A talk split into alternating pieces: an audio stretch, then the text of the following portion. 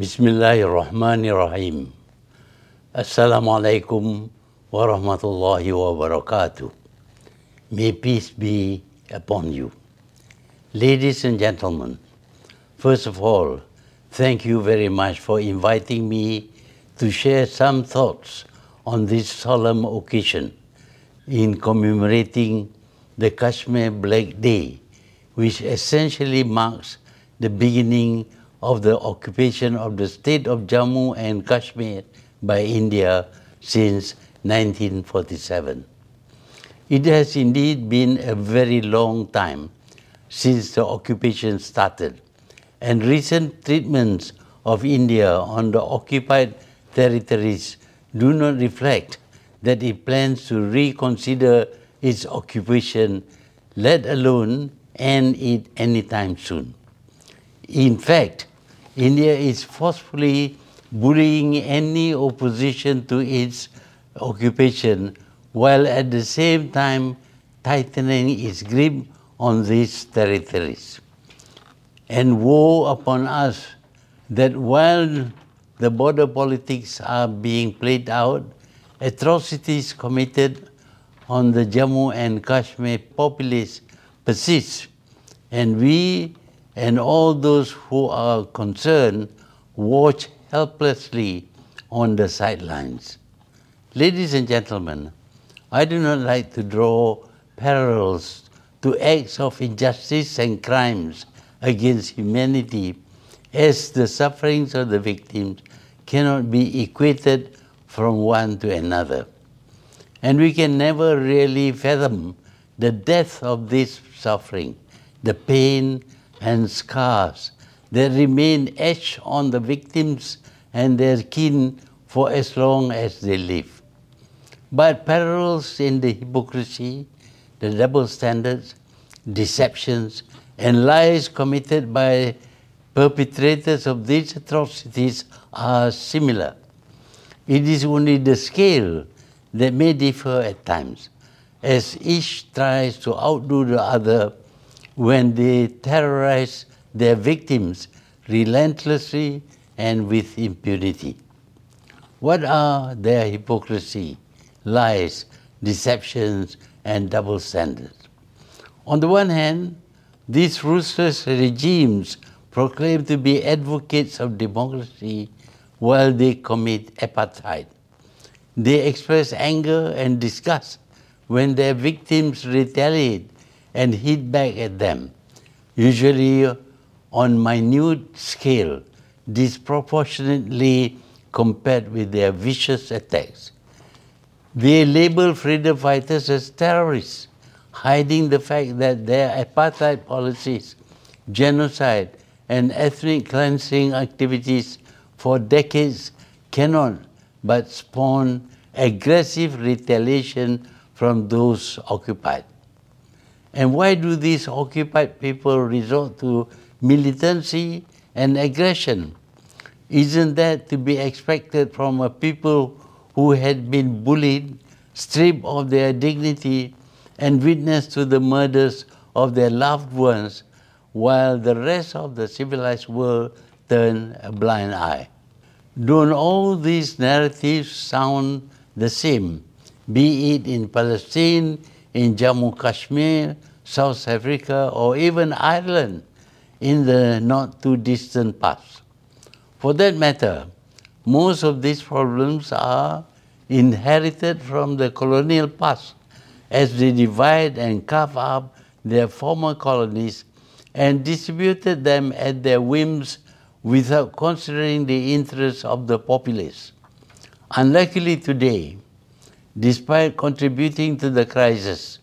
The former colonialists and their allies chose to support the new occupiers, and the results, as we witness today, are the massacres and genocide of the occupied.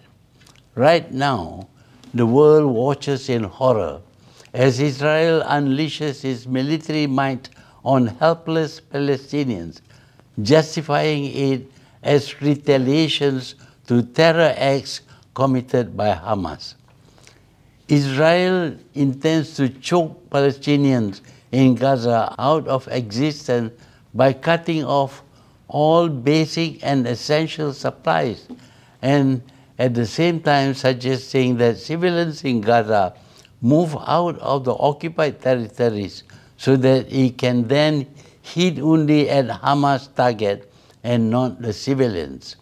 While Israel blames Hamas for its attacks on Gaza, it does not explain why the murderous Tel Aviv regime attacks West Bank, which is devoid of Hamas.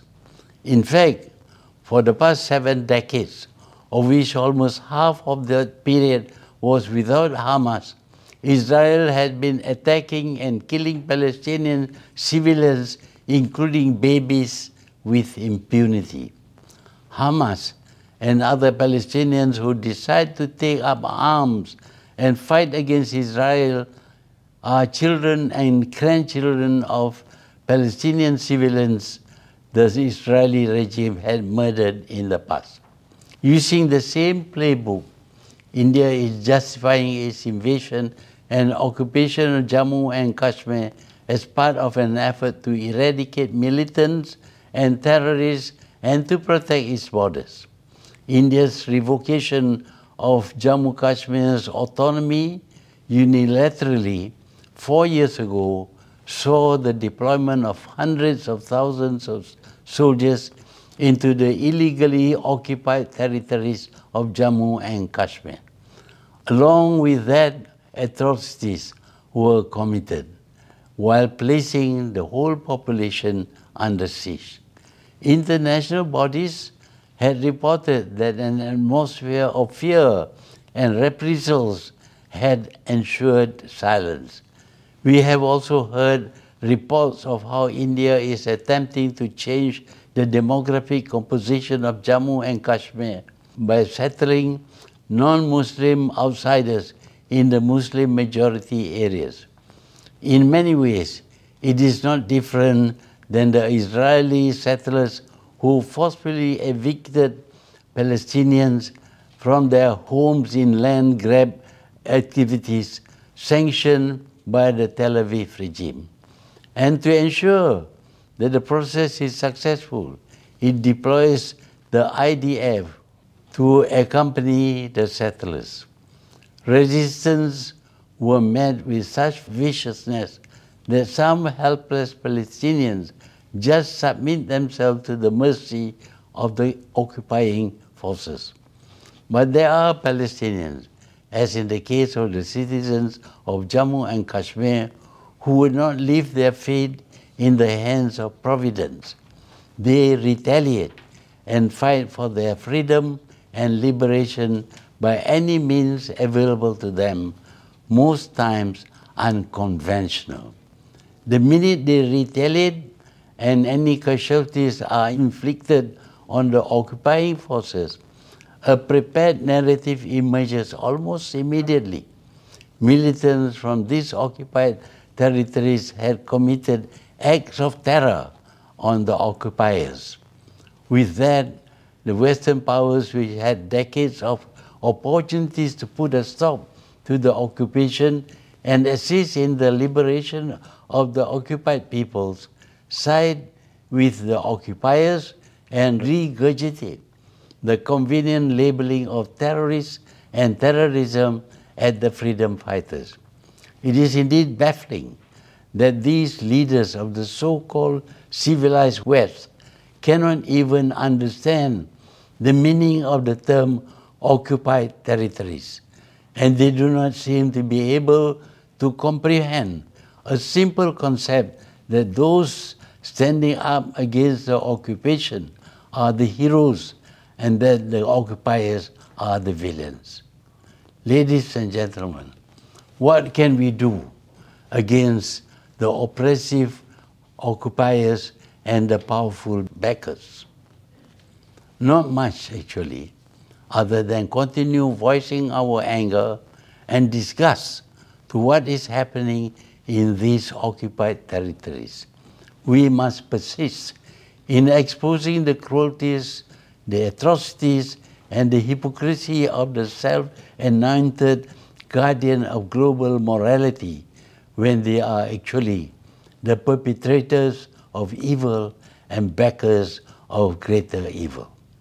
It seems the hypocrisy increases a bottomless as when we think we had witnessed the worst the us انائن they come with atrocities we can no imagine before to the people of Jammu and Kashmir we remember you and we feel for you we pray for your deliverance and may Allah liberate you from the tyranny السلام علیکم ورحمۃ اللہ وبرکاتہ thank you